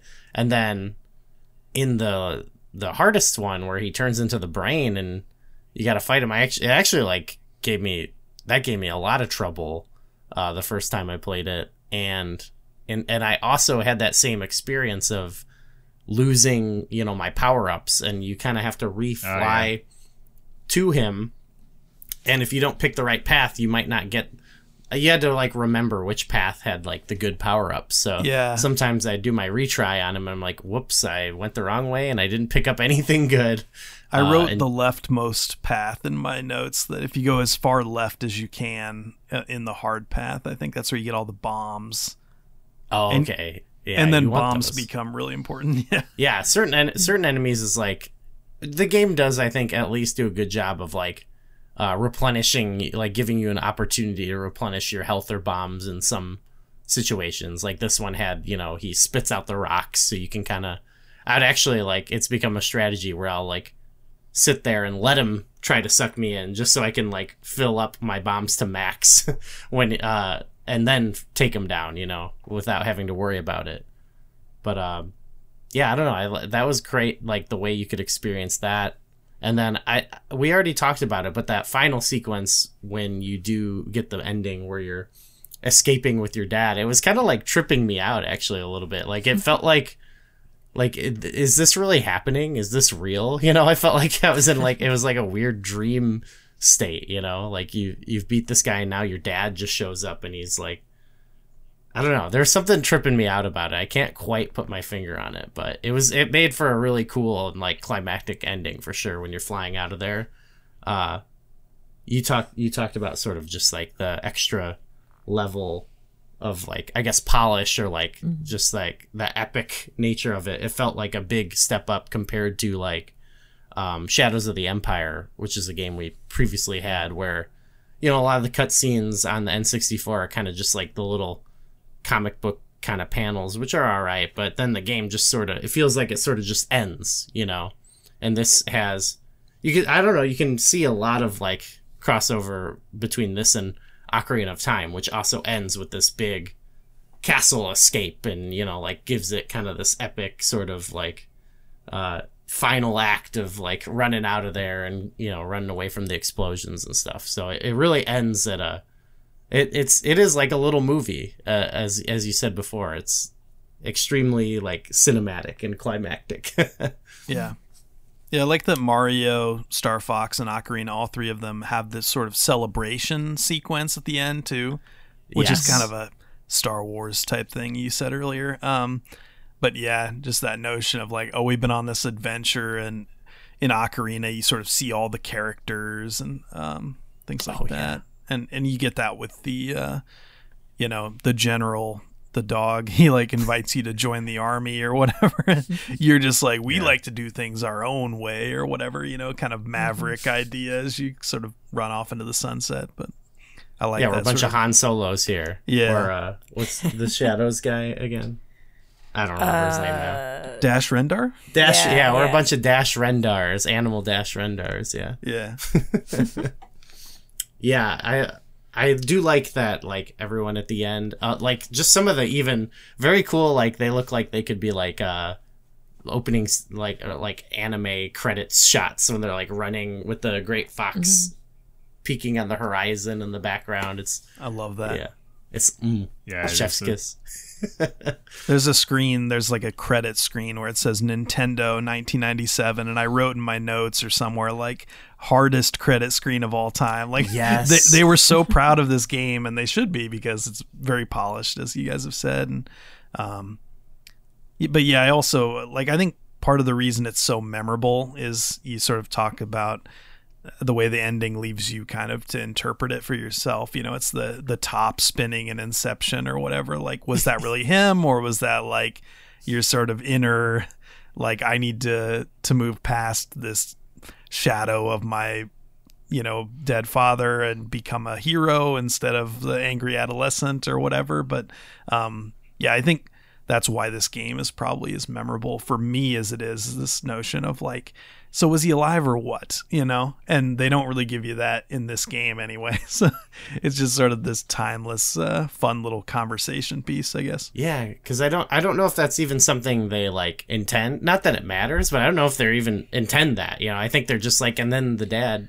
Maybe I'm not giving them credit, but you know what I mean. I think it's just something that comes out of like the way a game from that time period is presented. You know, like it's it's not going to have like these full cut scenes necessarily with them like talking to his dad or anything but yeah. I don't know maybe like subjectively it's like he's definitely there leading me out of the maze and then yeah. as soon as you sort of get to victory and it says mission accomplished fox is looking around like where the hell is he? And then you know that's it. So yeah it's it's a fun way to play with like that viewpoint you know? It's sort of a from from our point of view like he, he definitely was there right? But um, you know, none of the other characters like Peppy doesn't talk to, "Hey, old friend," you know. Yeah, there's no like, stuff. "Holy cow," you know. They just like he's not at the ceremony, as far as I can tell. there's probably a, a, a, game theory out there about this or something, right? a, a, great Reddit thread to extrapolate like every little bit of evidence from throughout the game. Mm. But I don't know if you guys have seen the movie Top Gun recently, but his whole mm. backstory in that is that his father was killed in action and he doesn't know anything about it because it was like some classified, you know, military operation or whatever. But, uh, you know, it's sort of the big catharsis near the end of Top Gun after, you know, everything is like gone to hell is that his superior officer tells him like your dad was a hero, he saved all these lives and it's like okay now i can move past this and become the new hero the the maverick i want to be or whatever right? Like that kind of so i feel like it's sort of that. It's this the storytelling mechanism there of uh just sort of getting over whatever that sort of baggage of the the mysterious father who was away at work or whatever right? I think there's also something to it that um like this wasn't a big game for me necessarily at the time uh but it's something that i think like in a similar way that uh Ocarina of Time kind of spoke to me as as a kid at that age where um so much of like what all the characters are talking about is like about you maturing. In in Ocarina of Time there's specifically like everyone's like it's about like, all the characters you know as a kid and them like being like, "Oh, you're going to like you're gonna be a man someday. You're gonna grow up and be it's like you're gonna be a big boy. Mm-hmm. you know what i mean? I think like as an eight year old or whatever i was like yes i will be a big boy someday. I think uh that there's a little bit of that too you know like growing up and being like being like your dad you know and like living up to um yeah. hi, living up to him especially when you have one of his like colleagues there, you know, being sort yeah. of the the voice of the encouragement, you know. Anything else we want to touch on? You can get medals each mission by shooting down enough enemies, and yeah, those yeah. will allow you to like unlock certain things. I think some of the multiplayer stuff can be unlocked this oh, way. And yes, we need to do that because we're gonna um, we're gonna have that another game night based mm-hmm. around this, and we are talking about like oh we got to unlock some of the can you unlock like the like tanks in multiplayer? The Landmaster, I guess I should say. Um, or am I, I don't know. I haven't. Wow. I don't what? know if that you could use. I don't know if there are any multiplayer maps that would let you use that. Yeah, I think maybe you unlock it in like the tank level. That might be what I'm thinking of. But yeah, that that that is cool. The medals, I think that's another way. You know, encourage. It has a lot of like it's infinitely re- replayable. I think. Mm-hmm. Like I've played Oh yeah. I think it's like the right size. You can play in one sitting if you have a lot of time on your hands. Like, not a ton of time though. Um, and like I don't know, I've played it already like ten times this month, and I I like could totally sit down and play it again. Um, yeah, it's just like an infinitely replayable game. I- am not sure if there's a better game on N64 that you can play from start to finish in a single set Ooh. in a single mm. You know session or single sequence there's other games where you can make lots of good progress, but to go from start to finish, maybe you don't play the game the same way every single time, or even if you take the same route, you find out a little trick that you didn't realize before. I think it's incremental. And uh, it reminds me of kind of like modern roguelikes, you know, when you get things like FTL on Steam and stuff like that. And uh, just to touch upon that, there's a game called um, Cobalt Core at the moment, and it's a FTL roguelike style game. There's a lot of people that are saying it's the modern kind of Star Fox. It's basically the best Star Fox game around that isn't actually Star Fox uh, using a license. So you'll see it's kind of pixelated mm. characters. They're in space. Um, and uh, yeah, I, th- I, think lots of the stuff that's in Star Fox and you know Lylat Wars has definitely left its mark. But it's the type of game that seems to be the norm for deck builders and roguelikes kind of these days, even though they're not necessarily all Star Wars kind of based. Oh yeah, for sure. Uh, I th- I think there were even in our last I can't remember the name of the game now. I wrote it down, but in our last episode where we talked about the SNES games, uh, it was a a different game was also brought up. Uh, I have to re-listen to that one, but I, I mean, I'm sure there's like a bajillion games that kind of. I, I wrote it down. you wrote it down on my list. okay, we oh, got it on X, a list somewhere. Ex-Zodiac. X Zodiac. Nice. Okay. So yeah, I yeah you can kind of see it in its influence all over. It seems so.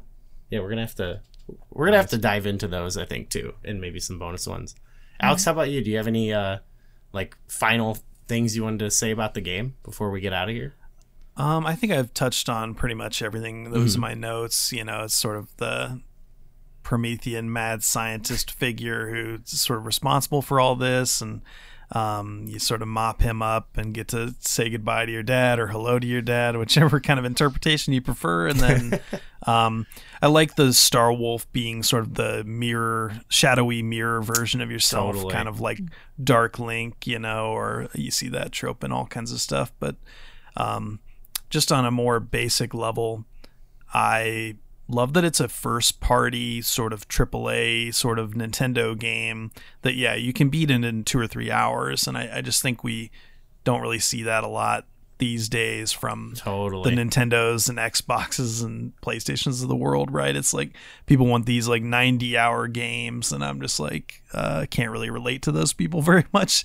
you know, I, like I love uh, if if a game, if I love a game enough to play 90 hours of it or 900 hours of it, like I'll do that anyway. But if I can finish it the first time in four or five hours, you know, that's uh, I love that and miss that. Um, yeah, I think that's what's cool about it is yeah, it encourages repetition and replayability as opposed to a 90 hour game that you never want to think about again maybe you know yeah like i think it's I, I agree with you like there's there's a lot of games that like um like where i'll spend even more than 90 hours in it and it's like it oh, yeah. is perfectly like tuned for that experience. But there's there's definitely a lot of games you play, and it's like this is I don't know if this was really meant to be this long. Like you know, like Star Star Fox for sure is like like I I actually gravitate more towards games like that, but.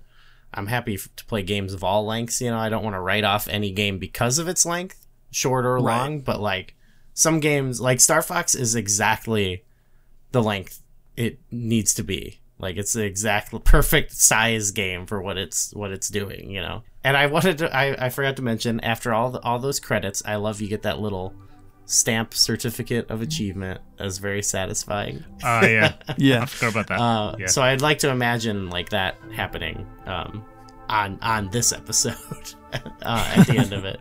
It's time for us to go now. Yeah, no, this is a great. This is a, it was a great game to talk about. It was great for us uh, personally we, like we experienced it playing its predecessors and it was really cool to see it evolve and kind of come together like using elements from both games. And all three of them that we talked about kind of had their own uh, thing about them that makes them like stand on their own is like there's something to go to each of those games for while also like kind of building upon the previous game. So it's just been a cool series. Uh, i don't you know, there's not really much more Star Fox uh, on N64. I don't think. I think there's just he's in Smash, but uh, so I don't think we're gonna be mm-hmm. like like on the main path talking about Star Fox for a long time. But I don't know. I'm I'm curious if we'll ever. We have no we have no like plans on what to do, but uh, you know, I'm kind of more interested now in like some of the later games that I just sort of miss, like the GameCube games or whatever. Like I know there's some mm-hmm. that are spoken highly of, and I've played a little bit of you know some of them, but I don't know. I'm just kind of curious. I'm like really curious now about the series, so I don't know if I don't know. I might need to play some of them sooner, you know, sooner than later. Yeah. Yeah. Um, well, I guess uh, for for you, Jamie or or Alex, like, uh, did did is this a series you kind of stuck with? Like, did you play a lot of the games beyond this? No, I mm-hmm. mean I didn't have a GameCube, unfortunately, and then anything that was kind of after that, I, I don't know if I would say I kind of grew out of it because it's ironic that I've gone back to it recently and I absolutely love the game, but I just wonder if the I grew out of the playful ca- talking caric- caricature kind of characters, you know, Diddy Kong Racing, S- Space Station, Silicon Valley. There's a whole bunch of games that all just had effectively, you know, N64 versions talking Muppets. You know, it's like Sesame Yeah. Street. And I just wonder if there was a certain age, you know, maybe up to 11 or 12 year old, it was great. The period of where they started making the sequels, I was probably too far out of it at that point. And then now I'm kind of revisiting it because it's a nostalgic kind of curio more than anything else. Alex, did you did you stick with it much, or you know? So I mostly just played the 64 Hmm. one over and over as a kid, and then when Zero came out on Wii U, I was kind of sounded like you were the same way. Like tried it, was kind of like bummed out by it, uh, Yeah. bounced off a little bit, and then, um, but I always I never had a GameCube, and so I always wanted to play like those weirder. There's like the one where you're on foot, and it's sort of like began life as a different game, and they sort of grafted Star like Fox Zelda onto game, it. basically, like style Yeah. wise. Yeah. Yeah, so I, I would love to play that. I think it's called Star Fox Adventures, Mm-hmm. maybe in North America, and then there's like one on one of the handhelds that I think is sort of remembered fondly. Command, on, I think uh, was one, right? Or there's Assault. that sounds right. Yeah, yeah. We'll definitely. I mean, hopefully, we'll have to get into those someday. Someday. Yeah, I'm definitely curious to try those on on some platform, but Well, if we ever Yeah. cover them, I'll, you know, I gladly would love to have uh, both you guys back on. Like, this is a great episode. Like, I really appreciate you coming on here. I I actually had a I had a similar experience um, to what you were talking about, Jamie, with the aging, where where I was probably in around the same age, like a, a teenager, where I was like, I didn't want to be viewed at as a kid, and I think I tried adventures, and there's cutscenes with goofy talking animals, and I was like, you know, I, I don't know what the word at the time would have been, but I was like, this is cringe, you know, and I, I turned it off. But it's probably a good game, actually. I've heard good things. So, um, but yeah, if we ever cover stuff like that, uh, it would be great to have you both back on. Uh, we really appreciate you coming on. This is a great, great episode, and yeah, you're great to have on yeah, I like so much. our next episode we're doing is a it's another two pack episode. Um, we're going to be talking about the game dark rift and Tetrisphere so fans of those games if you get ready.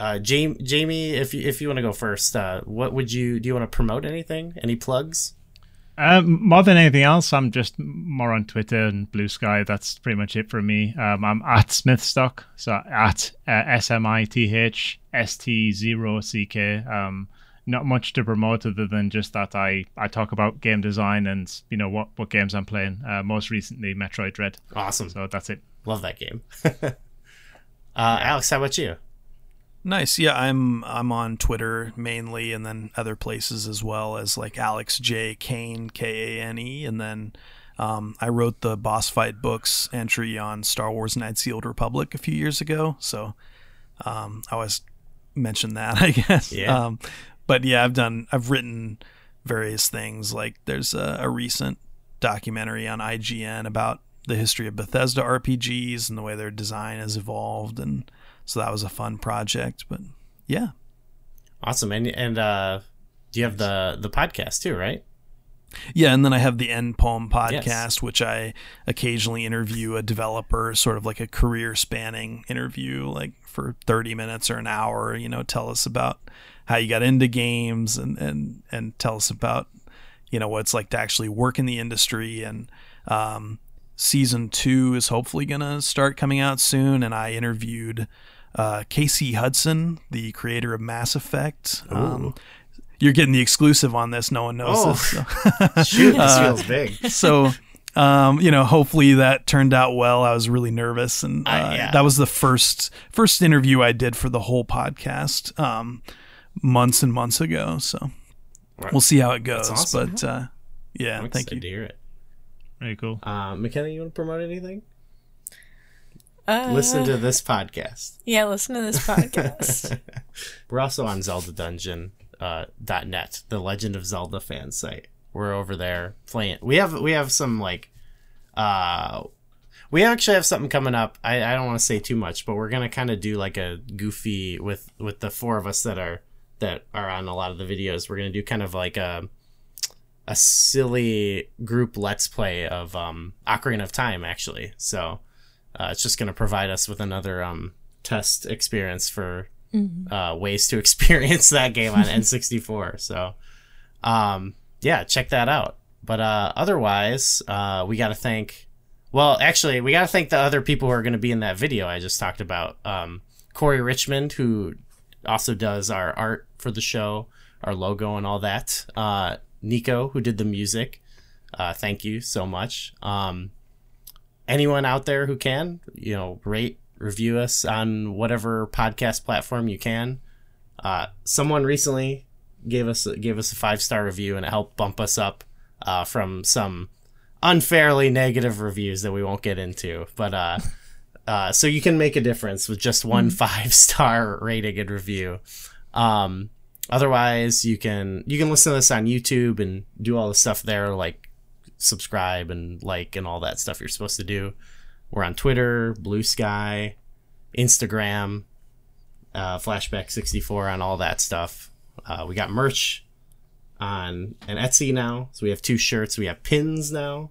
We got a lot of we got a lot of crap. Uh, Patreon, you can go give us a buck on Patreon. We'll give you a cool yellow name. We we don't have much to offer right now, but we appreciate we do have uh, a handful of patrons who are who are giving us a buck a month, and it's you know it helps out for sure. Um, and yeah, we g- Discord. We have game nights in our Discord, so uh, we try to you know if it, it we're mostly well actually we have we have like casual game nights where we play whatever. We've been playing Lethal Company with our friends, but um, we try to do like a monthly one where we play something that we can play together on NSO, and it's been it's been pretty fun so far. We usually get at least four four people to come, and we got to play Star Fox. We've done it again another month.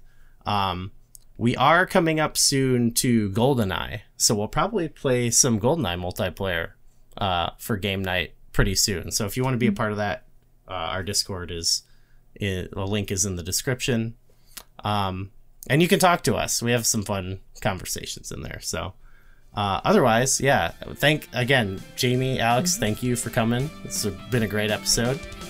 Uh, thanks everyone for listening, and we will see you when we talk about Dark Rift and Tetrisphere.